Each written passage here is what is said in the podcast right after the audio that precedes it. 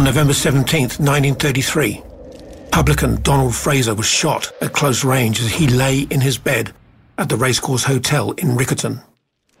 For ninety years, the case has gone unsolved, remaining one of New Zealand's oldest unresolved murders, the coldest of cold cases. My name is Rick Stevens, Open Justice reporter, and your host for the latest instalment of the New Zealand Herald's Chasing Ghosts series, Murder at the Racecourse Hotel.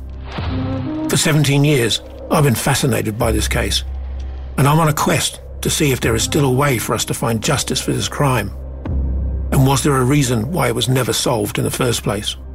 Listen to the podcast on the Chasing Ghosts feed on iHeartRadio or wherever you get your podcasts. New episodes every Saturday in November.